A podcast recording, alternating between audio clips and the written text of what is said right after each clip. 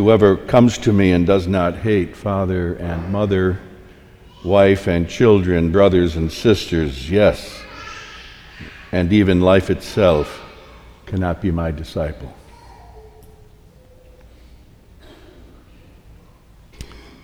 So, Melissa and I have had a lot of Bauman family activity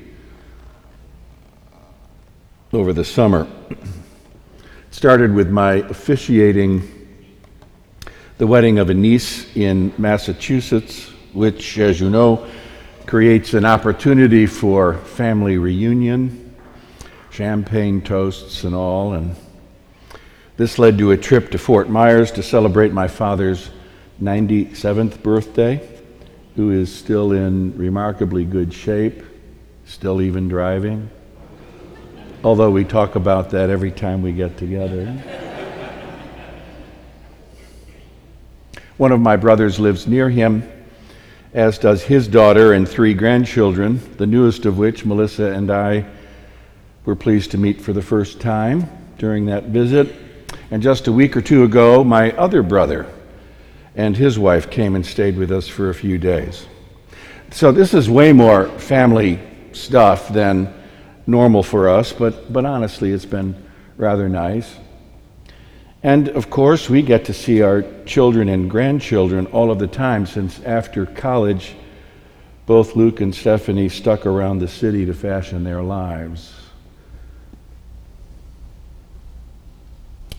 All of this was on my mind as I read the gospel text assigned for today.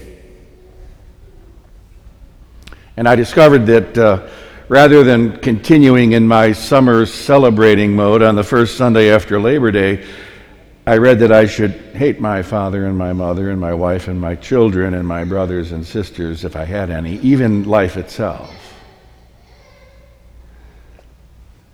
I'm betting that most of you, if given a choice, would just as soon linger in summertime mode, wanting to wring out a few more days or weeks of diverting activity filled with decisions no more demanding than uh, where to have dinner tonight or whether to have a mint chip or butter pecan ice cream cone. I recommend both, by the way. Yet here we are, pushed to pondering what theologians refer to as the cost of discipleship. The cost of discipleship. And from the sound of it, this is the opposite of summertime sentimental. Checking my records, I noted that in the lectionary cycle, that, in, that is how the scriptures assigned, are assigned, as in this year, this scripture was read the Sunday after Labor Day in 2001 on September 9th you will remember what happened two days later on a spectacularly beautiful Tuesday morning on September 11th. Summertime Sentimental, if it ever had a chance of lingering in 2001, came to a horrifyingly abrupt end on that day. Of course, life is fickle like that, isn't it? One day you're giddy with your full of champagne, and the next day the sky falls down.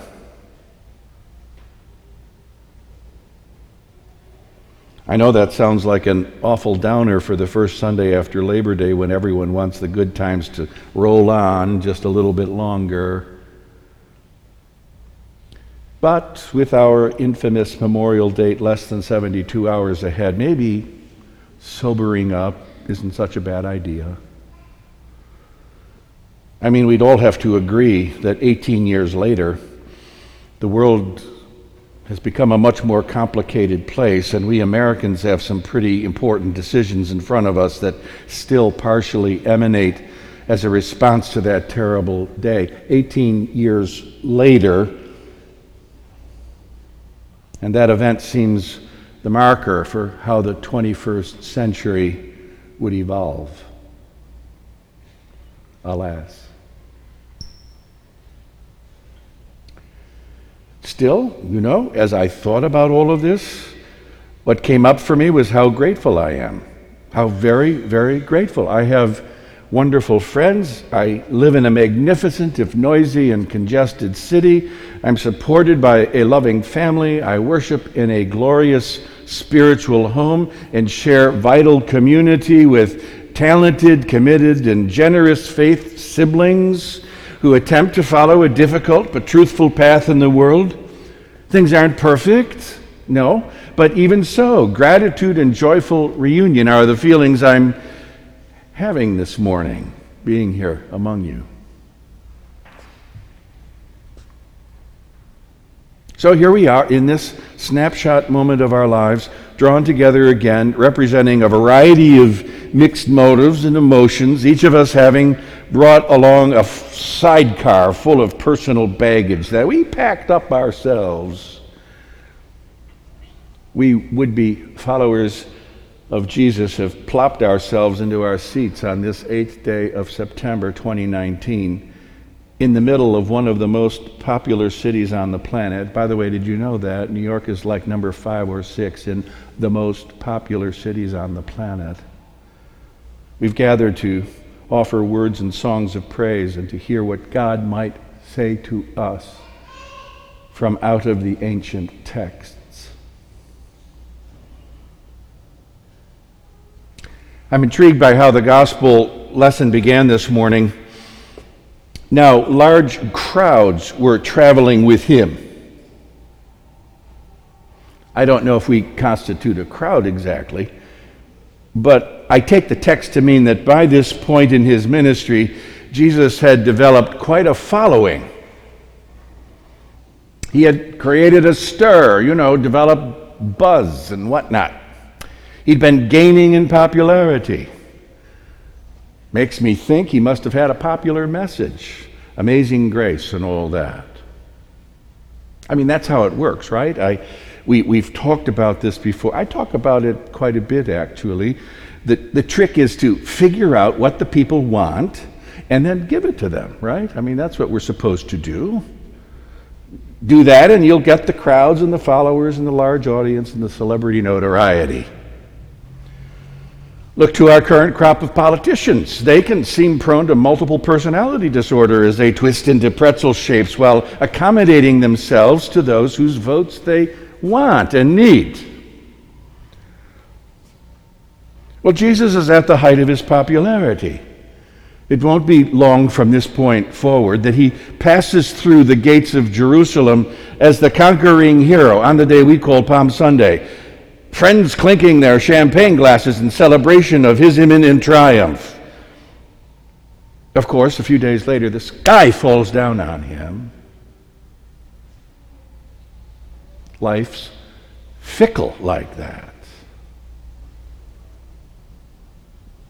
But at this moment, he's reaching his peak with his biggest crowd, and he pulls out his cost of discipleship speech. And I want to ask where's his copy editor and handlers? Where's his marketing chieftain?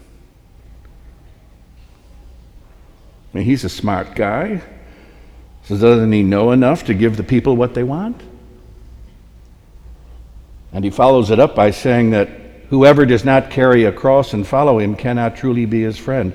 I guess he doesn't really want all that many friends, then, is what I uh, arrive at. He's a pretty confusing character, doesn't follow the typical script. Surely, whatever the people think they want has nothing whatsoever to do with hating every important person in their lives. Same could be said of every subsequent generation, right up to this present one, right up to us, even me. In fact, you've got to wonder if it wasn't just this sort of statement that twisted his popularity into its opposite during the last week of his life. Up to a point, he was extremely compelling. He was a great storyteller. But then he had to wreck his advantage by saying things that just went too far. Thank you very much.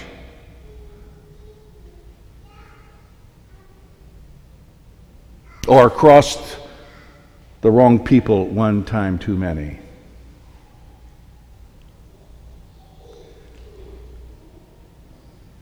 But after his death and continuing year after year after year, attentive people discovered something crucial about his witness. Jesus was never motivated by desire for some personal advantage. He was genuinely and uniquely motivated by the needs of the people around him. By the deepest needs they didn't even know they had. From start to finish, Jesus was relentless in his commitment to the things that matter most. And chief among these were matters of love and justice. The things that matter most.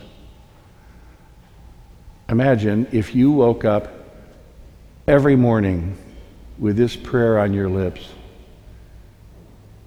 God, help me to stay focused on the things that matter most today. Imagine if you develop that discipline day in and day out. How do you imagine your lives might change?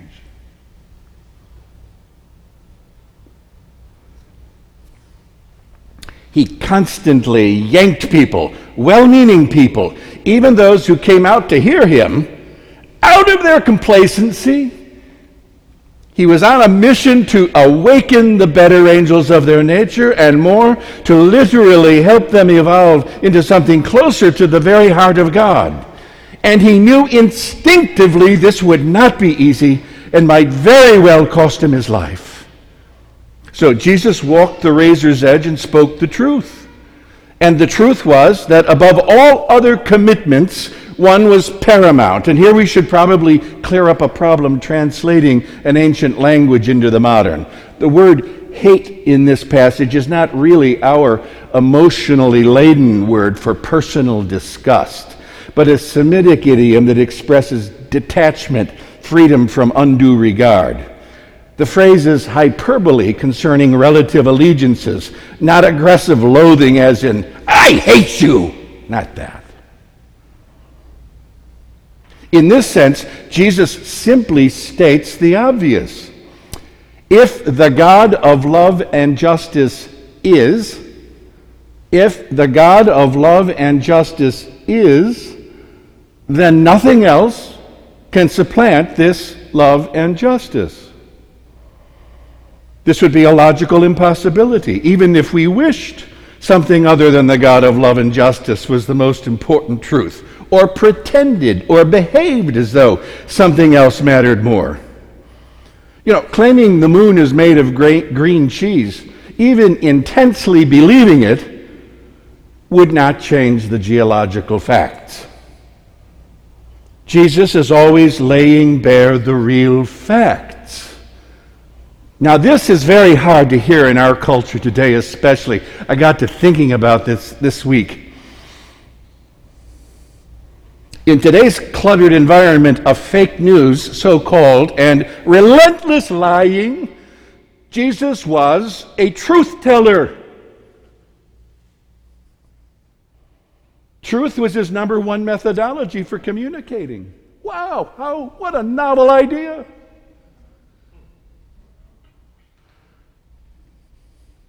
Remember how he said, I am the way, the truth, and the life.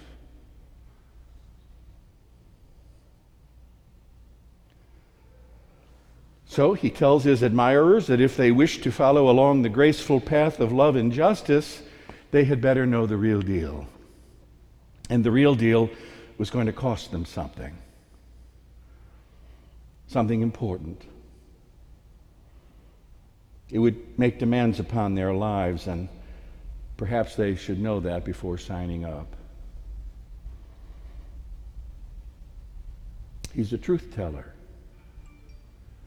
And he doesn't sentimentalize its ramifications, doesn't dress it up, as it were, to make it more palatable.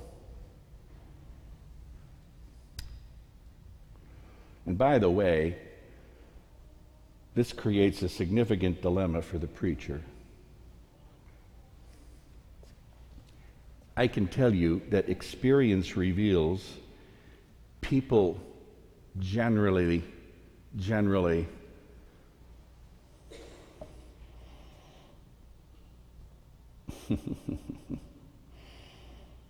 they like their truths very palatable. They like them palatable, tasty, served creatively with an interesting sauce and a great dessert in a warm atmosphere in timely fashion by friendly people. They like their truths to go down easy, causing no indigestion.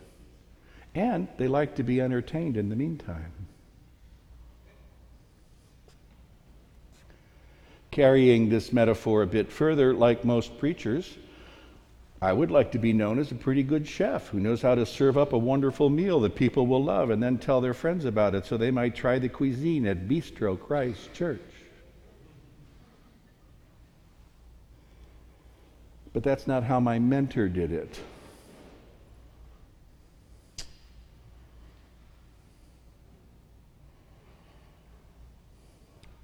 People could ultimately silence him, but they could not silence his truth about love and justice because if something is true, it never goes away. Truth stands always. Always. The great Indian author and close associate of Mahatma Gandhi, Rabindranath Tagore, wrote This quote has been an important quote for me my entire adult life. I first read it in, I don't know, when I was 18 or 19 years old. Truth comes as conqueror only to those who have lost the art of receiving it as a friend. Truth comes as conqueror only to those who have lost the art of receiving it as a friend. Have you ever been conquered by a truth you failed to receive as a friend? I have. I have.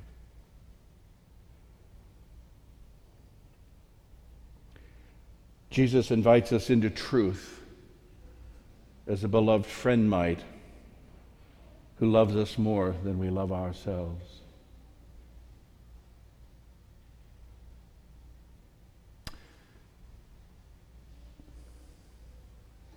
Has anyone ever said to you, I love you so much, I'm going to tell you the truth?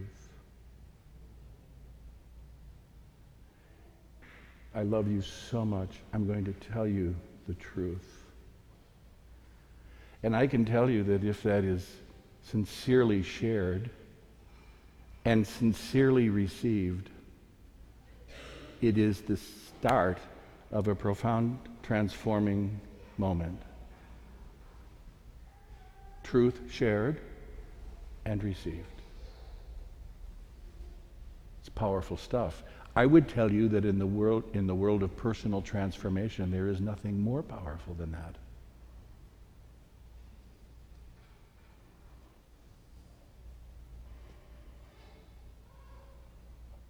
The Danish philosopher Soren Kierkegaard complained about the petty preachers of his day who preached artistic sermons whereby, quote, Jesus obtained admirers rather than followers.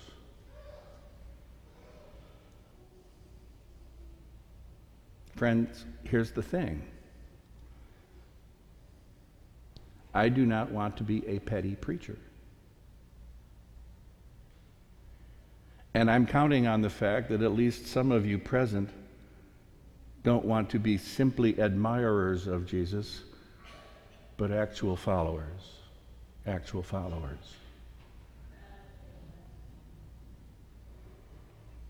So, as the fall season advances, let's take hands and help each other live into the truth of our God of love and justice. And let's do this with gratitude for the gift we are to one another. Gratitude abounds.